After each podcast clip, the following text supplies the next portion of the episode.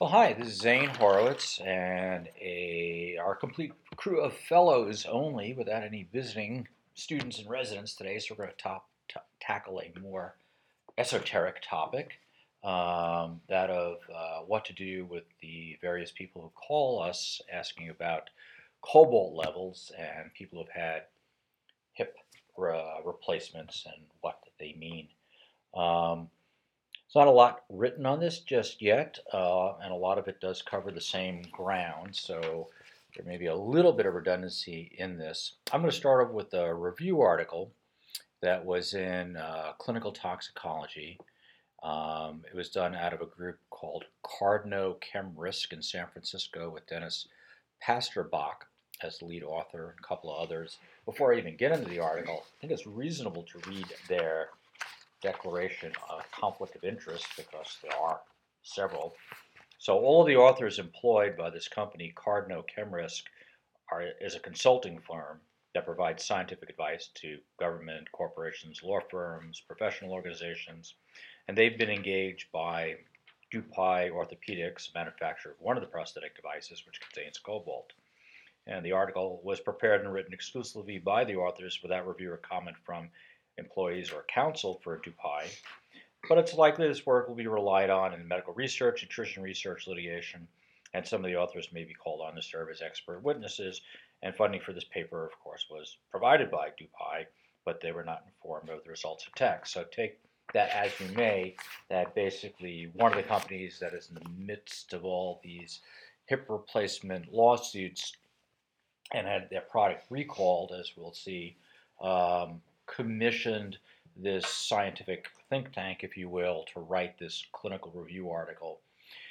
And it's pretty reasonably done, but take that uh, disclosure as that a disclosure that perhaps there is some conflicts that exist. So, by way of int- introduction, um, you know, we've used metal in a variety of alloys for a long, long time. Um, cobalt alloys were used in hip arthroplasty since about 1938, a, a, date that surprised me that we were going back that far. But the total hip replacement implant made its uh, debut in the United States in 1951, also a date that's somewhat surprising. So there may be people walking around, perhaps with 50 years of this in there, if they got it done at a young age. The heyday, really, for the metal on metal or MOM implants were the 60s and 70s and uh, that first generation of implants were replaced by something called polyethylene or metal on polyethylene. Except those started to create problems. They were loosening, they were breaking down. And then we sort of moved up to the second generation of metal on metal devices, which were started in Europe in the 1980s and approved for first use in the United States in 1999. So we're basically talking about the last less than 20 years of these newer devices that have cobalt and chromium in them as well. Um, around 2008, there was heightened concerns regarding the second generation of MOM devices, and several of the brands were recalled. For example, DePuy voluntarily recalled uh, their ASR total hip replacement in 2010 because of unpublished data in the United Kingdom uh, that five-year revision rates were excessively high. They were 13 percent. Um, now, this is something a little bit different because it has to do with breakdown and cobalt leaching from the metal on metal into the body. And the majority of blood cobalt concentrations reported for hip implant patients range from about 0.2 to 10 micrograms per liter. And this is just based on their review of literature. There's a small number of patients that have higher levels, and they're in case reports and in some reviews, and we're going to cover those today. And, but there's no real guide to guide physicians like when to get these, what does it mean, what if it's elevated, what do you do? So they basically did a massive literature review of everything they could find, including some of the studies that they themselves had previously done with cobalt in uh, nutrition. Um, the first place they start talking about is is they went online to the Mayo Clinic lab catalog, which has some notations that I think a lot of physicians, if there are anyone's going online to look for TAT and do the testing, this may be one of the first places they find. Um, they state in the Mayo Clinic online catalog that cobalt related effects may occur at cobalt concentrations of 5 micrograms per liter or greater if, quote, cobalt is ingested.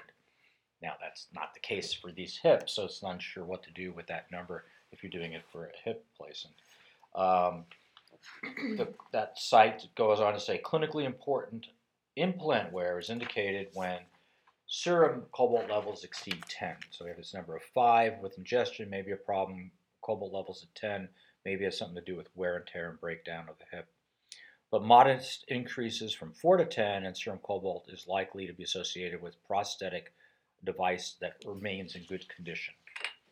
Um, in the United Kingdoms, the UK Medicine and Healthcare Products Regulatory Agency um, has put out a uh, paper that issued a, that a guidance that says a blood cobalt level of seven identifies uh, MOM hip implant patients who may require closer surveillance and to look for them for adverse effects, including local pain or limping, which may suggest breakdown of the hip prosthesis itself.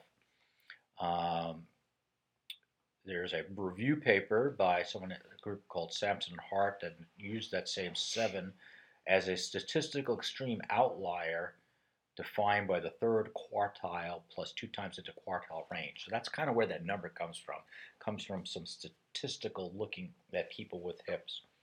Um, and it's really not based on sort of population-based studies per se. The FDA in the U.S. has, has not adapted the UK criteria, uh, but instead states that there's not enough evidence to really tell you what these numbers actually mean. Um, so metallosis uh, it could be described simply as gray discoloration of the joint, and it basically means some sort of histological change from metal breakdown has occurred outside uh, the joint in the tissue. There's black stained tissues around the implants, and it may mean that there's some sort of damage to the surface that occurs. Um, when they've looked at these closer, they've seen carbon structures and carbides and nanoparticles have all been uh, seen. Um, the group, the paper next goes on to talk about case reports of people, people who had um, monitoring and, and, different things that went on. We're going to go through one of the articles that talks about all these case reports in a little bit more detail. So I'm going to skip over that, but I wanted to talk about a couple of other things. One, as we pay attention to all the articles, there's a difference between whole blood cobalt levels and serum cobalt concentrations, and there may be some factors that make these numbers not completely equivalent to each other. There isn't a consensus that says which one we should be using, and of course, labs will report out whatever you ask them to run. They think there's a cofactor that ranges from 1 to 1 to 1 to 1.2 that correlates with these, but there's a variety of things like proteins and whatnot that probably make that not always true in every case. Cobalt um, eventually becomes evenly distributed between cobalt serum and whole blood, so once you reach a steady state, they're more likely to be equivalent, but during, let's say, an acute degeneration, that may not be true. So whole blood measurements tend to be more stable, offering a better indication of a long-term average of cobalt exposure. But again, in all these papers, you're going to see both used. So a little bit more on just the history of cobalt as a medicinal, nutraceutical sort of compound. Um, since the 50s and 60s, um, it was kind of used as sort of an anemia treatment. It was a known stimulator of hemoglobin and red blood cell production. Doses back then ranged from 11,300 up to 68,500 micrograms of cobalt a day, or if you take it as cobalt chloride, about 25 to 150 milligrams of cobalt chloride per day. Um, now, when people were taking it, people developed thyroid problems that were often reversible when they stopped taking it. Um, some homeopathic doctors also using cobalt noted that it changes levels of estrogen.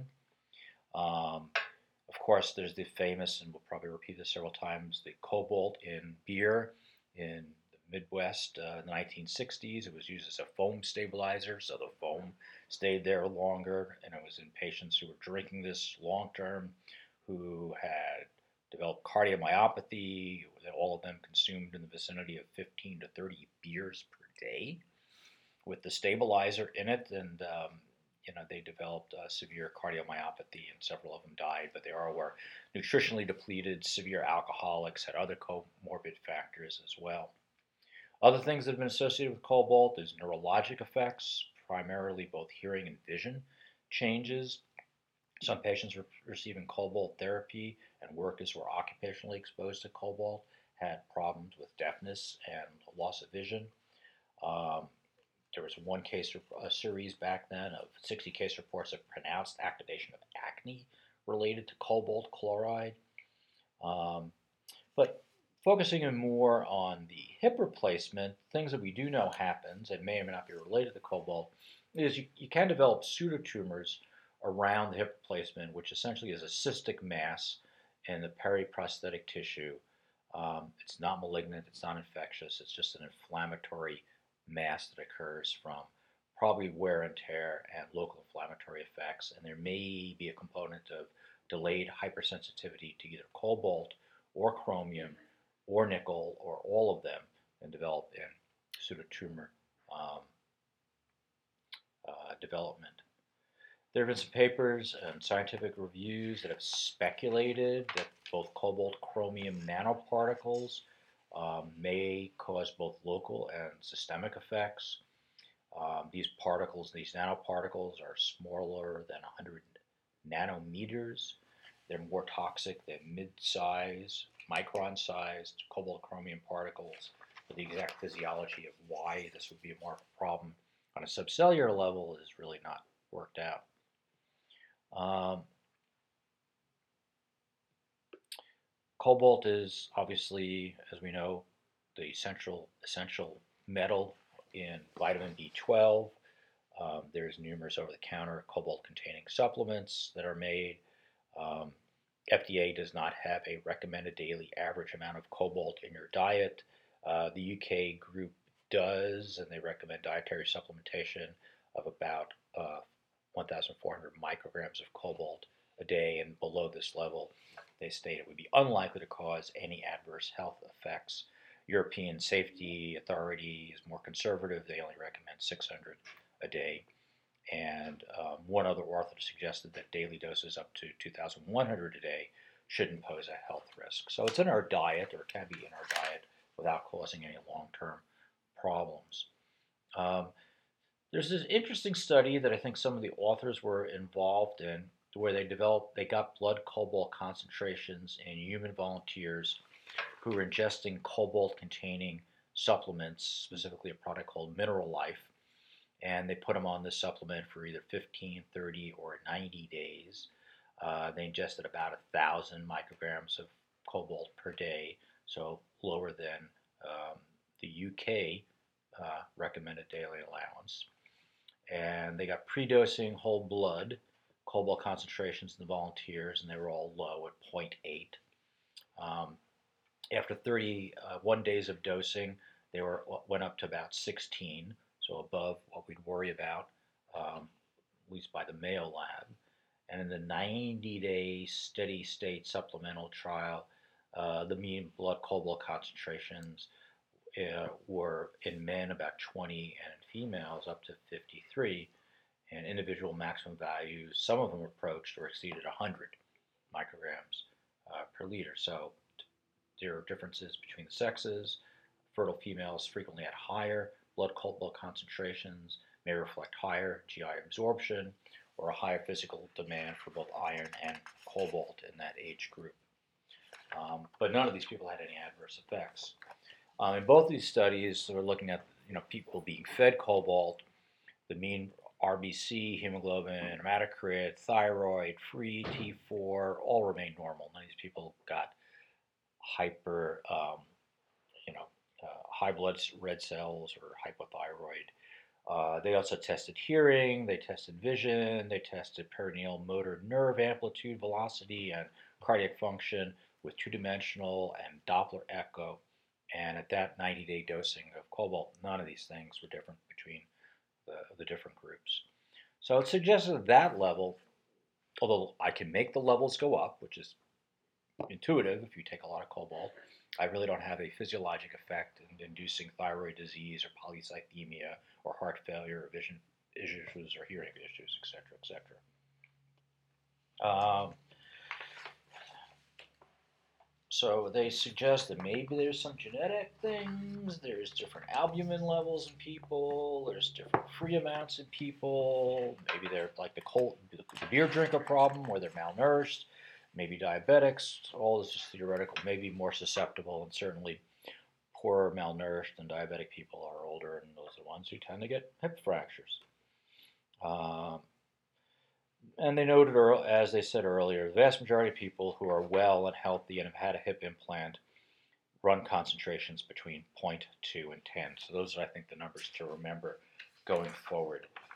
They have a section on case reports, but we're going to go through that study um, in a little bit more detail, as well as two papers by uh, Leikin, who uh, looked at it in clinic settings, patients who were referred for clinics. And so I think most of the remainder of the article will be covered in the rest of our uh, paper's discussion. So the big take-home points are normal people have levels below 10.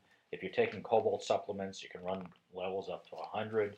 Taking supplements for up to 90 days and appear not have any adverse effects. So those are maybe the two numbers to remember um, in this study.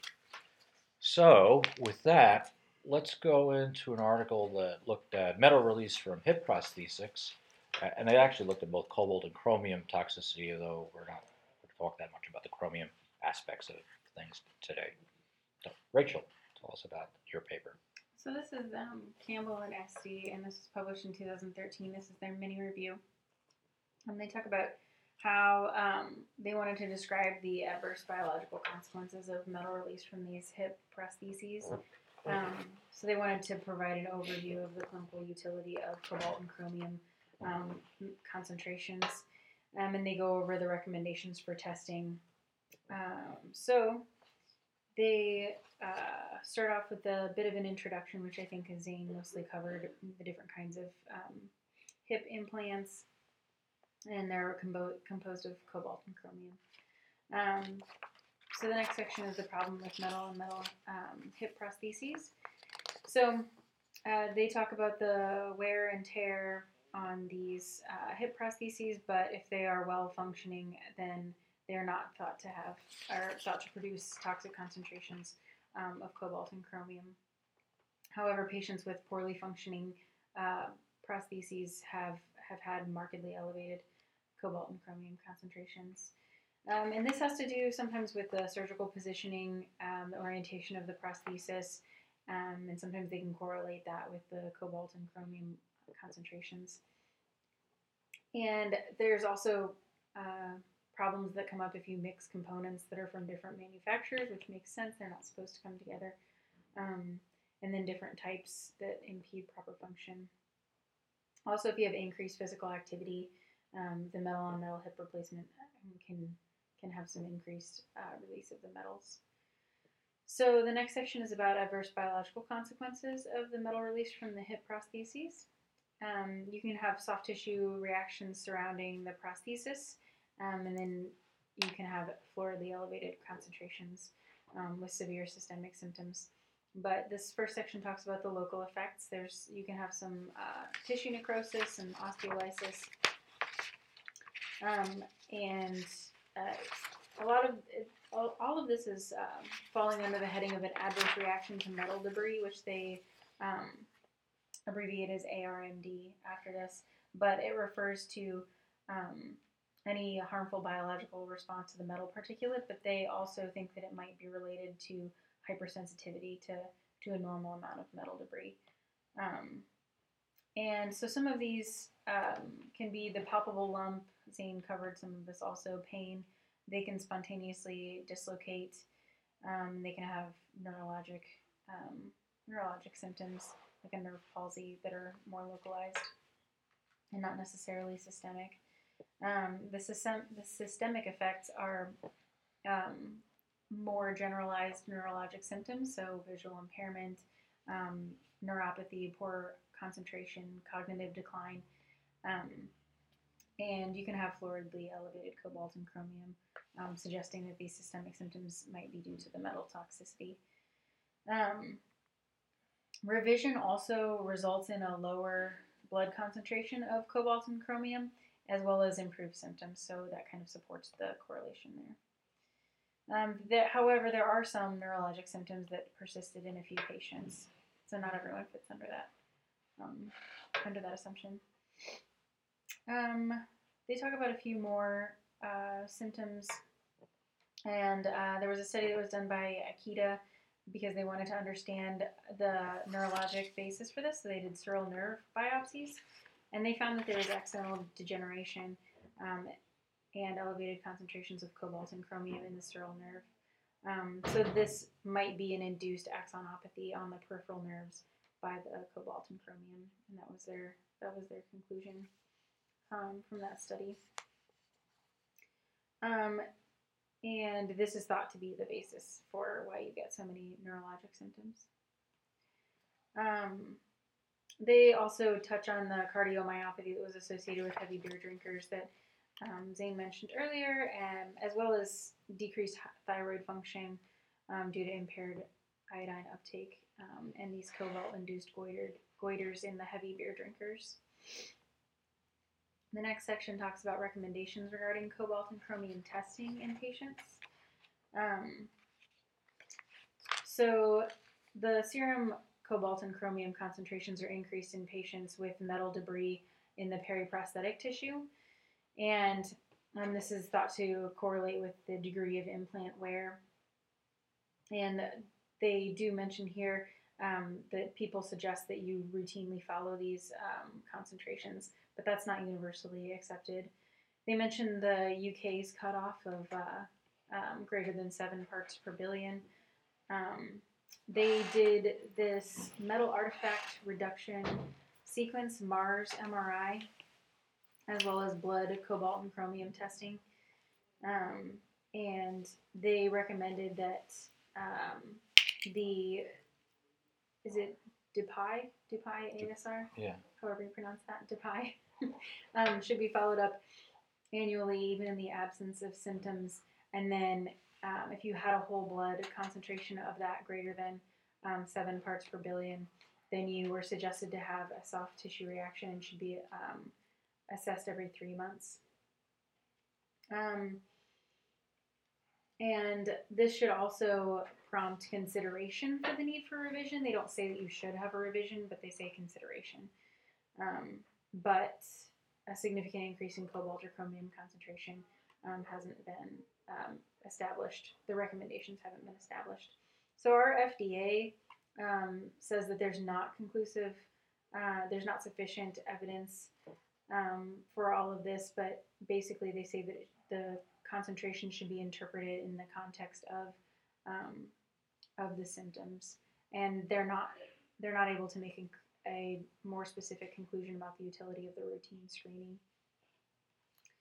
Um, the next section talks about the assessment of cobalt and chromium concentrations um, in biological specimens. So the pre-analytical challenges I found pretty interesting. Um, that cobalt and uh, or rather chromium concentrations in airborne dust are 10,000 fold greater than in normal blood chromium. Um, so you have to avoid exposing these um, specimens to the air. Um, so this means you have to limit handling of them.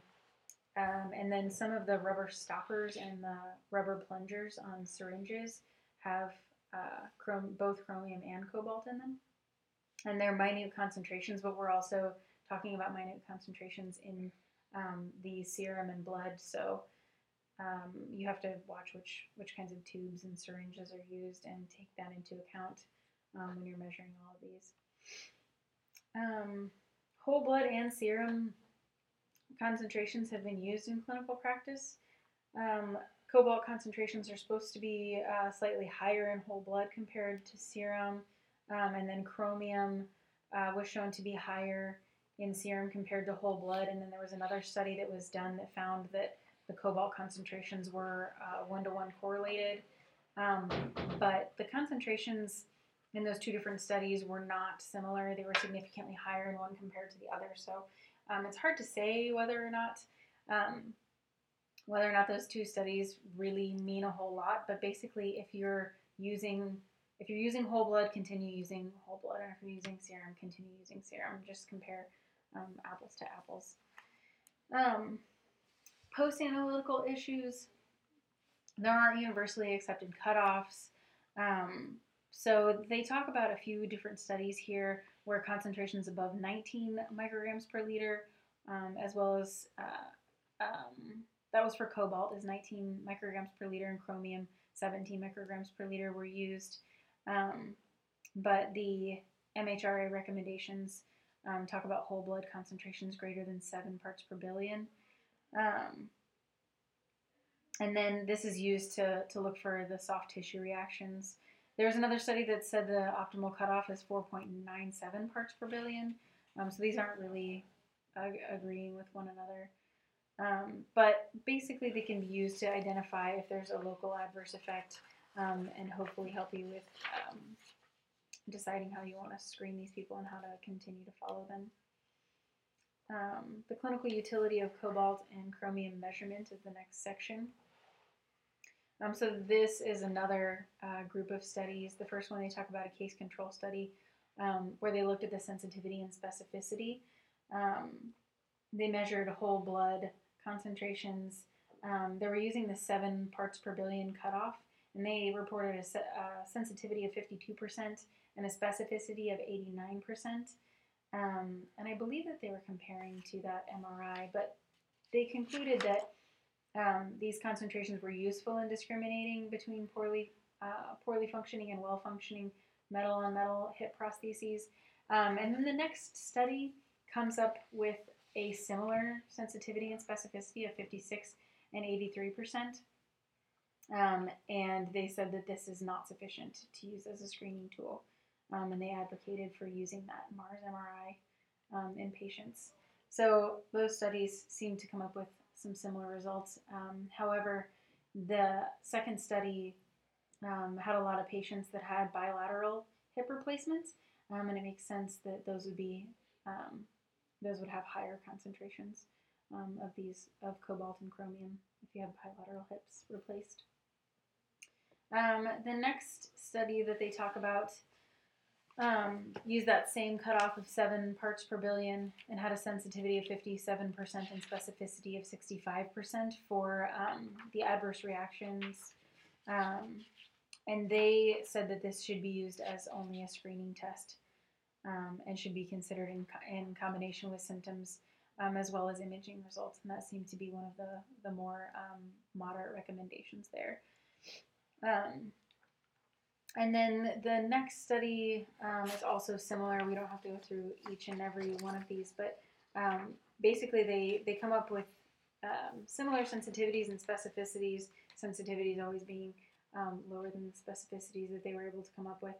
Um, and no one can come no one can come to a very clear conclusion um, about what to recommend and about which cutoff makes the most sense. So the authors ended up recommending in their conclusion that cobalt and chromium concentrations are useful um, in assessing the implant function um, and potential for soft tissue reactions. Um, and they're all, they can also be used to assess the likelihood of systemic toxicity, but they should not be used in isolation um, in these metal on metal uh, prostheses, and they should be interpreted in the context of the complete clinical picture.